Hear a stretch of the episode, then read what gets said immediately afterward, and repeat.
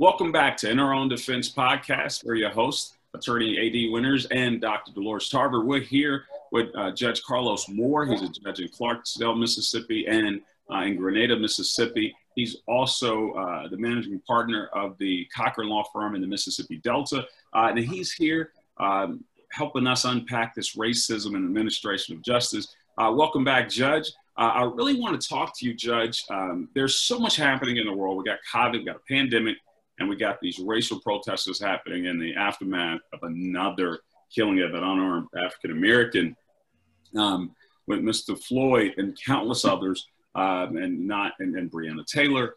Uh, and we're living in a moment in which uh, there's constant protest. It's been a perfect sp- storm where African Americans' voices is being reverberated and echoed uh, with allies. Uh, and this has been uh, through this, this constant protesting, worldwide protests, and international concerns, international um, uh, condemnation, um, you know, defunding or, or, or, reshifting the balance of budgets from police forces to put in those mental health uh, capacities. You're, we're hearing a lot of that uh, happen. Um, but one of the biggest concerns is that when African Americans are being uh, uh, assassinated, murdered, killed, slain uh, at the hands of police.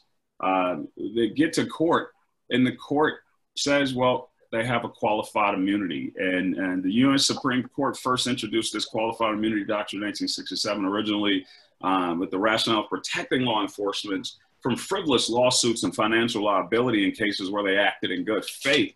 And then over the course of time, that is just that doctrine has developed into a series of judicial decisions, several of which uh, where you had the qualified immunity, shield policy, uh, and they started. They it shifted to constitutional. Um, vi- they had they would not have liability uh, um, for constitutional violations unless it um, a reasonable officer would have behaved, believed that there was unconstitutionality of his actions were clearly established.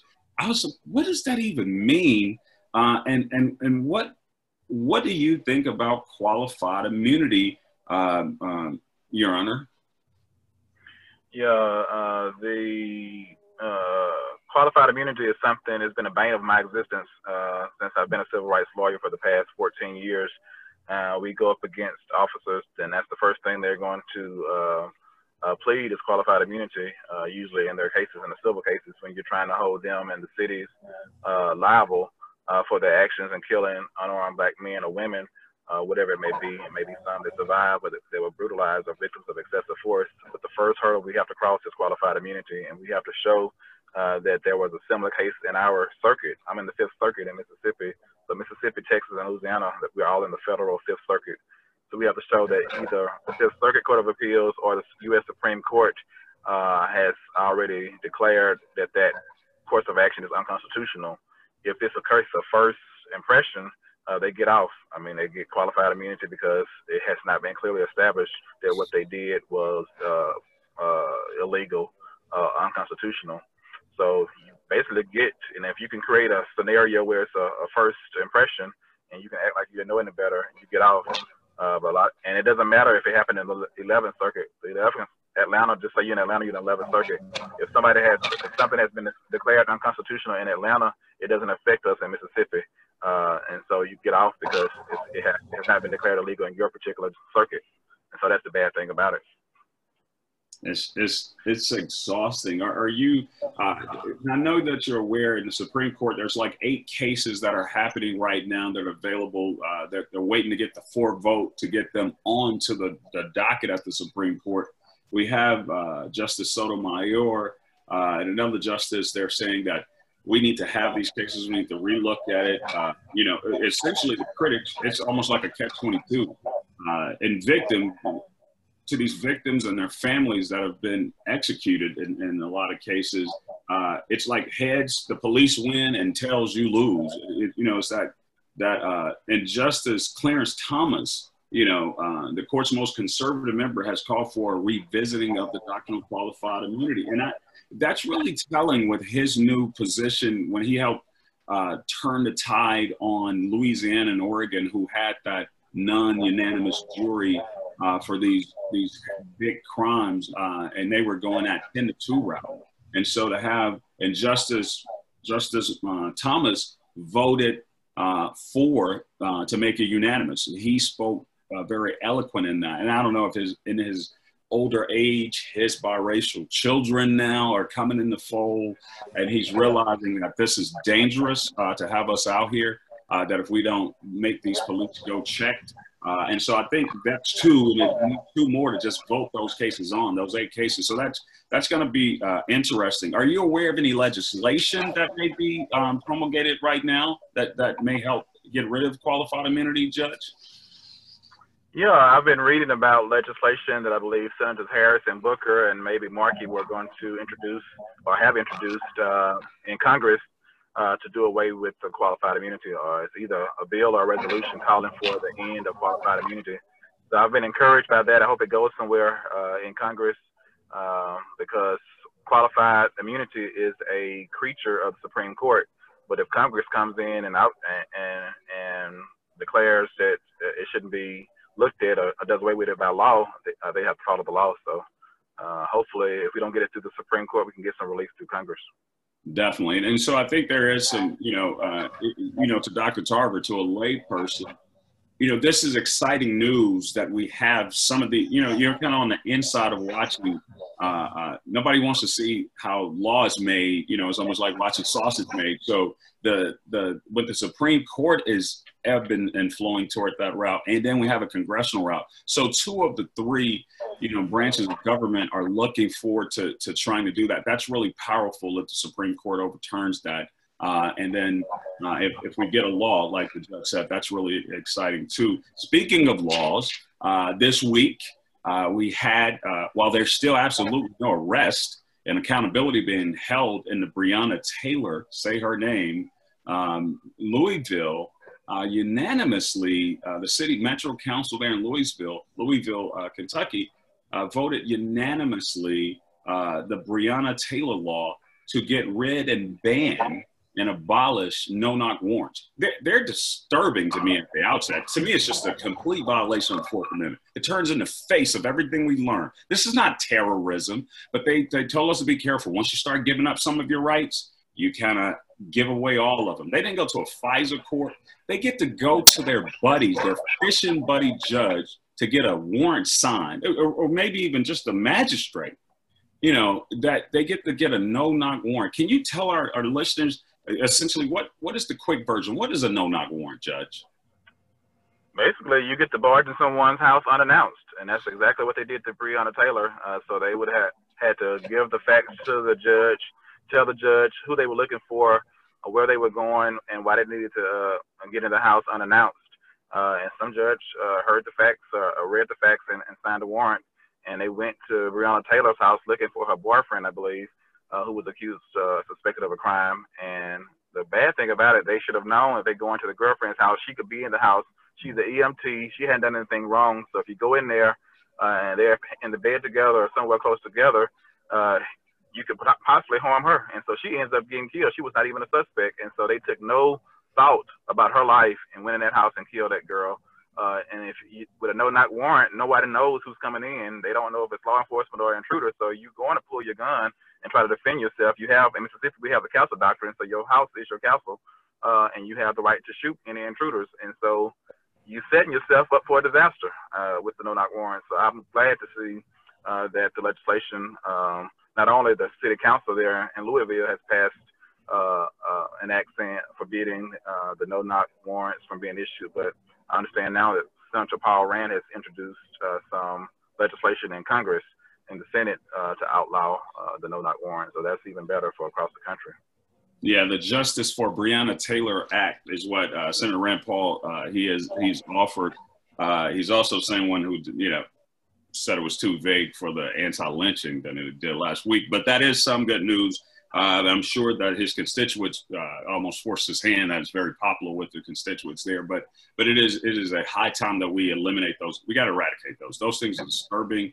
And and like you said, the castle doctrine, Supreme Court said your home is the sacrosanct. It's that sacrosanct sanatorium. It's more important than the church. This is your home. This is the place we should be free. The Fourth Amendment was created just so we could be free in our, our, our papers and our persons and our property. We should be free from this. And they bust in. And what was what was so disturbing is that after this baby, she's a baby to me.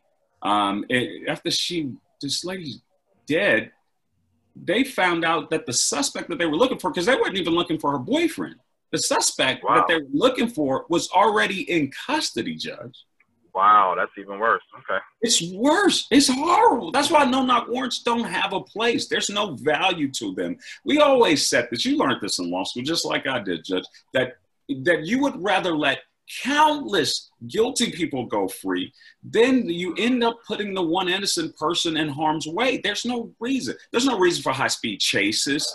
You know, when you're going to end up hurting some people in traffic, you got to make sure that you back off. In Houston, the same thing happened. They, they actually got the suspect. They pulled the no knock warrant.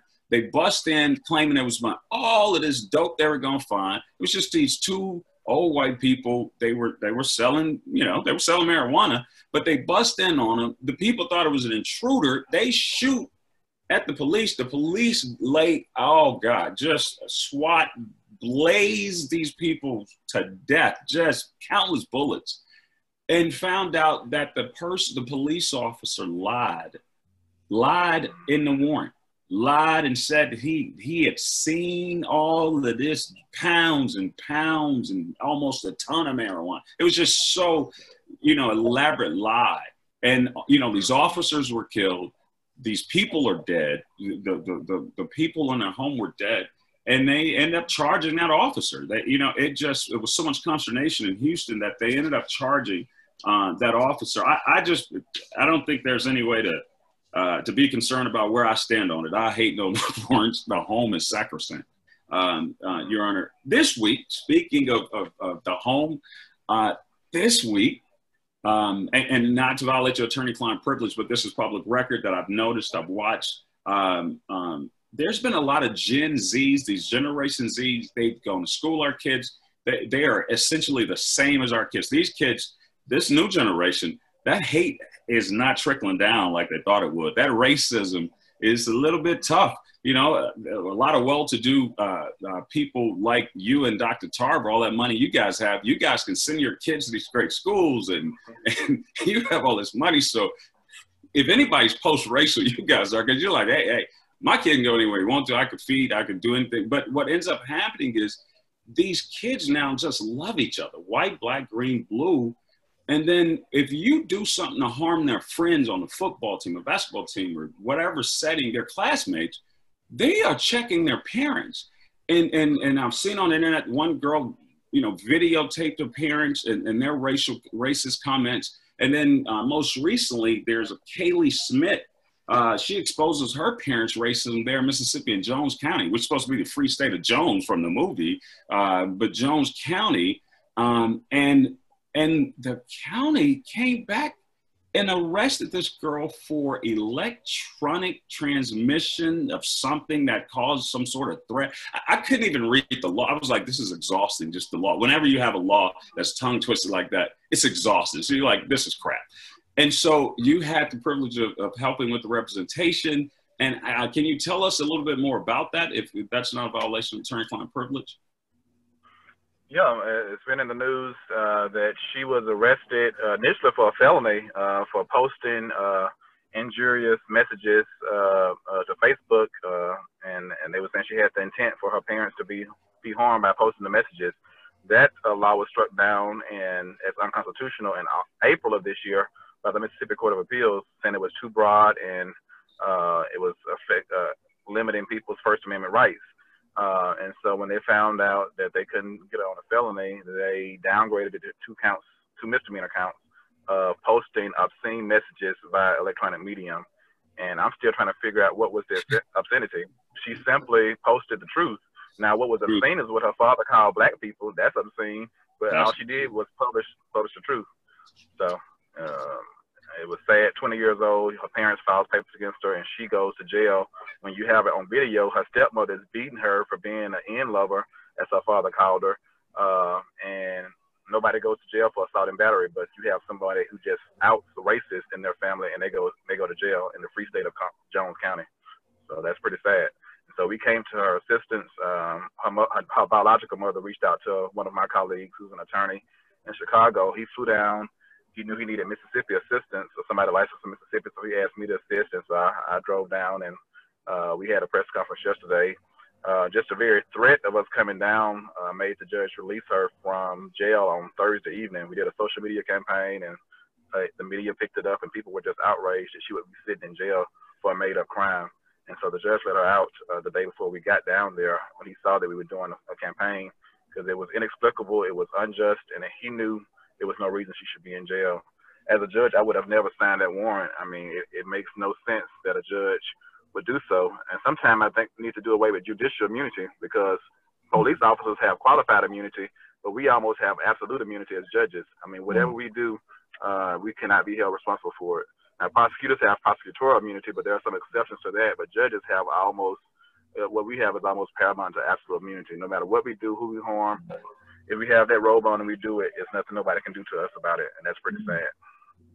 That's disturbing. I, I, you know, watched that with this judge in Louisiana. Um, she was, you know, just she was racist, like no offense and buts about it. Now, right outside of Baton Rouge, she resigned because the, the people. She was a district court judge. That's big court to us uh, in Louisiana, and and uh, the masses just got after her just every day until we got her to resign uh, because she, was going to have to go before the Judiciary Council, and I used to represent the Judiciary Council.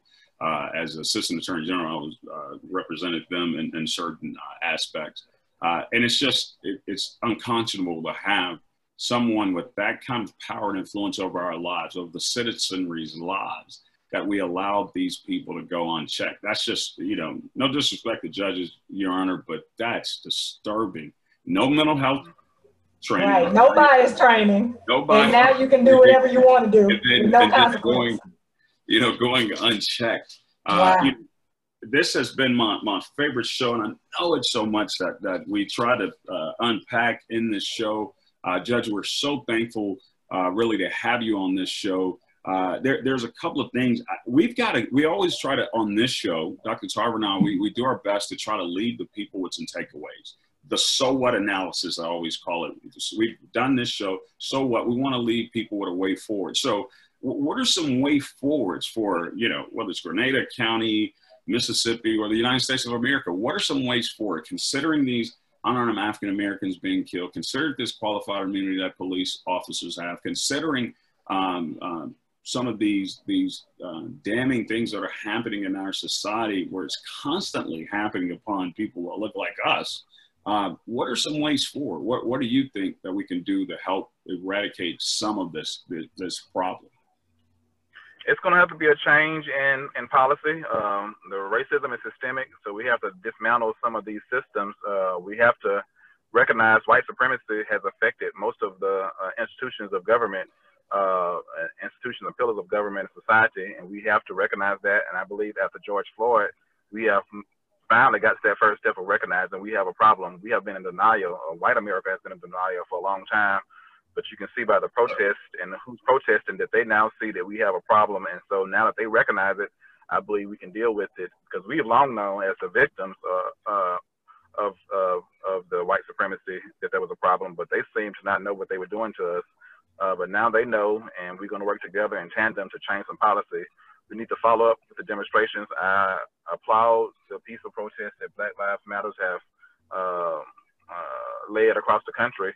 Uh, but now it's time for those of us in the advocacy realm to uh, uh, assist them and lead them and get in the Congress and to some of these state legislatures and city councils to get legislative changes. Um, and then we need to fight for judicial changes where the judges have the realm to make some changes, Supreme Court or otherwise. We need to make those changes judicially.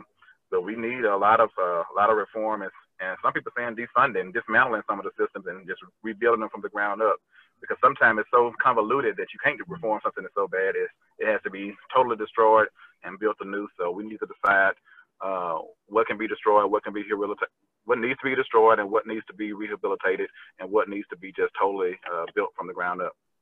Yes, and and I would offer, uh, Judge, that you know, from a um, from a structured way from our military service, you know, uh, working at these U.S. embassies throughout the world, one of the things that we always did, and, and the embassies that U.S. embassies do across the, the world, is we advocate for certain aspects of our uh, our interest, our American interest. One of the things that uh, we were consistently doing in Latvia, Lithuania, and Estonia was that we were uh, we would tell them, our ambassador and, and the staff, ambassadorial staff, we would tell these countries, hey, you need to return Jewish artifacts.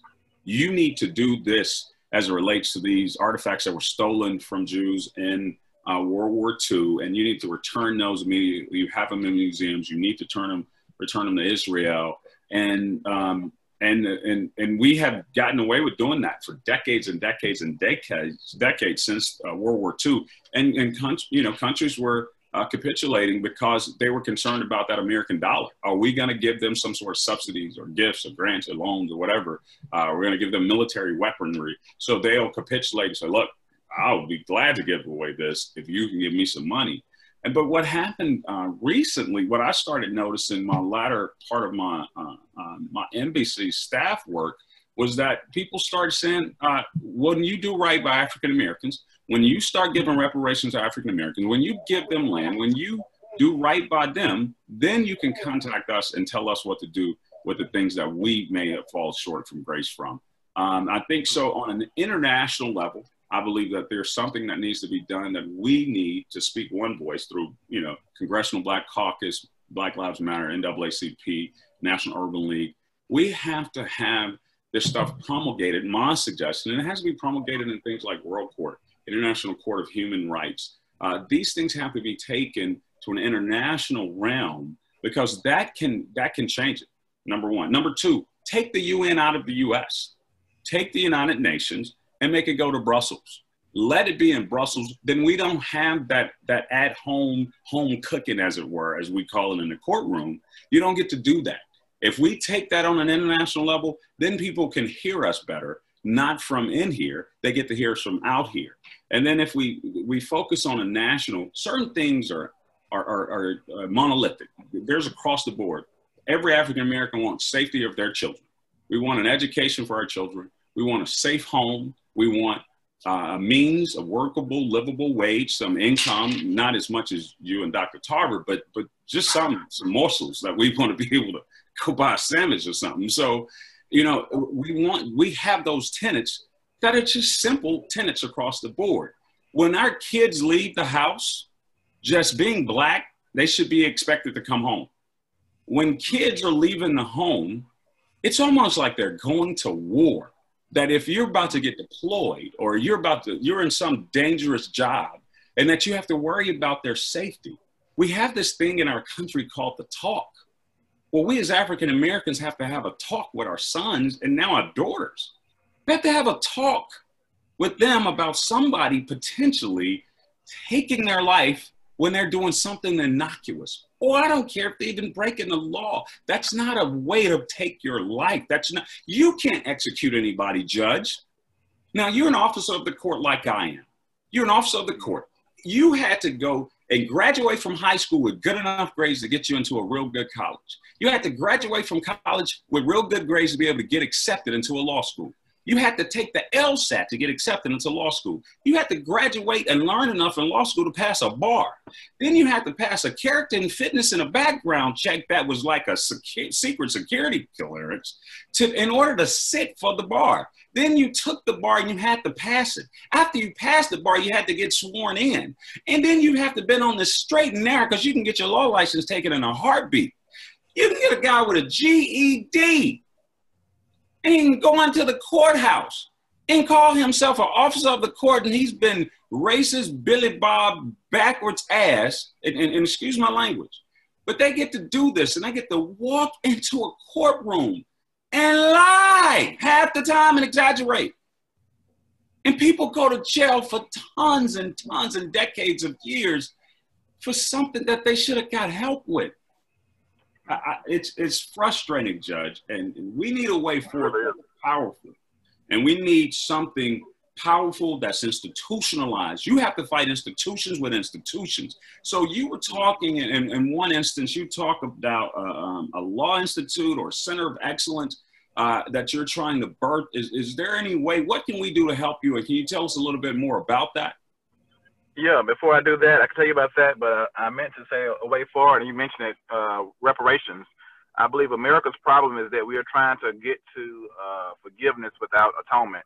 There cannot really be true forgiveness and without atonement, and you cannot go against Scripture. There needs to be some atonement. I mean, the Jews have gotten their atonement, Japanese got their atonement from America, but blacks have not gotten our atonement. And we built this country. We got over here 400 years ago, spent 200 some years as, as another 100 years in the Jim Crow and uh, Jim Crow era, and then we still going through this era of police brutality and excessive force. So um, America needs to pay pay what's due. And once we have atonement, we can go forward. But you cannot offend your brother and not ask for forgiveness and, and, and pay your debt and, and think you're just, just going to be all right. That's just that goes against the law of nature. It goes against the biblical law, and we're going to have to have these reparations. And I think once we have them, we can move forward as a nation uh, together and one people. Uh, what I have no, what I have uh, pro- proposed is that we have a center similar to the if you saw the movie Deacons for Defense. Uh, we have some kind of academy where we are preparing blacks because just last night there was another killing in Atlanta you need to know how to uh, interact with the police and, and, members of the criminal justice system, uh, and you need to know how to defend yourself uh, properly. Uh, you have the right to resist uh, any unlawful arrest. You have the right to stand your ground when vigilantes come after you. Uh, the Second Amendment applies to blacks just as just as it does whites, and so a lot of us are not comfortable with guns. But it's either us or them, and if they can, if they gonna carry their guns and come after us, we have the right to defend ourselves, and we need to have a Black Justice and Defense Academy. Is what I'm pro- proposing to get us ready, because this is war. I mean, only the strong survive, and I am sick of people getting away, killing us with impunity. I don't support violence, but we have the laws that protect us, and self-defense is uh, is lawful, and we need to stop being scared and stop being jellybacks because well, maybe my child today could be yours tomorrow, and we all need to be prepared and, and fight fight to live. And as the NAACP put out in the hashtag, we are done dying. And as the NBA has said, the National Bar Association has said in no uncertain terms, we will live. Enough is enough, and time is out for fool- time out for foolishness. We're gonna live. And that's that's very that, that's very uh, eloquent, Doc uh, Judge. And, and I want to definitely say this to you: if, if there's any way in our own defense can help, as you build this this center of excellence, as you build this and develop this, please count on us. Uh, that's right, Dr. Tarver. Absolutely. Please count on us and allow us to be whether we're professors or any role that you you need us, development board members. Please include us. We know that you birthed amazing things, and we know that God's going to bless you to birth this into something incredible. Uh, we know the talent that you have and the talented team that you have around you, so we're really excited about that. Uh, uh, Dr. Tarver, did you have any final words before we ask uh, Judge Moore to give us his, his contact information? Well, definitely. I appreciate you, Judge, addressing the mental health concerns. And, I, and I, that is an area uh, that I, I know that we have to move forward with, with de- decriminalizing mental health, but also training for our judges. Um, that I, I recognize that a lot of psychologists actually used to provide training and then agencies started cutting funding to psychologists, so we stopped providing that training, and I see the training has disappeared. And so one of those areas you mentioned are, are some things that we need to look at and, and reevaluate how we want to uh, move forward. That's one of the things that has to happen. We have got to have licensed providers conducting these trainings for, for anti-bias, for judges, for police officers, for anybody that's an officer of the law um, whether that's in the in the in the court system or or any other system. And that's missing. And as long as that's missing, people won't be able to address some of these systemic issues. So that is one area that if you're not considering for your um, institute, I hope that you do that mental health. Okay. That's a vital piece, and I would do everything in my power to support that um, and work with, with local therapists in the area to, to provide any kind of training that we can. I appreciate that, Dr. Tarver. We take you up on it as well. Absolutely. Well, uh, this has been another episode of In Our Own Defense podcast. We are your host, Dr. Uh, Tarver, and myself, Attorney A.D. Winters. Uh, we've been discussing racism and administration of justice with Judge Carlos Moore. Judge Moore, uh, can you please tell us uh, how our listeners and, and, and, viewers can reach out to you? How, how can they follow you on social media? Okay. Gladly. I am on Instagram. It's Judge Carlos Moore. It's my handle on Instagram. I am on LinkedIn. It's Judge Carlos Moore. Uh, you can follow me on Facebook under my name, Carlos Moore. I also have a, a, a Facebook page uh, under Judge Carlos Moore. Uh, I'm on Twitter as Esquire Moore. And uh, I think that is about it. You can find me on, on the web at uh. And my Cochran Firm MS Delta is my Instagram professional handle. Uh, so we'll be happy to communicate with you. A lot of my business and a lot of uh, time, cases come through social media because people will inbox me before they call me. So we will respond to all the messages and we're happy to assist you. Well, you've been doing groundbreaking work there in Mississippi and the Delta and Tennessee, um, in the Mid South. So we're lucky uh, we know uh, the people in Grenada are lucky to have uh, a fair person on the bench that is astute leader uh, that doesn't have all these hangups. We know you are uh, you and your family are world class. We're really proud uh, to know you. We're so thankful that you came on our show. we know you got another show you got to do in a few minutes, but this has been in our own defense um, podcast and. Uh, this concludes this episode of In Our Own Defense. We're your host, Attorney A.D. Winters and Dr. Dolores Tarver. Uh, for more information about our show, just go to Instagram at In Our Own Defense or Facebook at In Our Own Defense Facebook page, or you can email us at In Our Own Defense at gmail.com.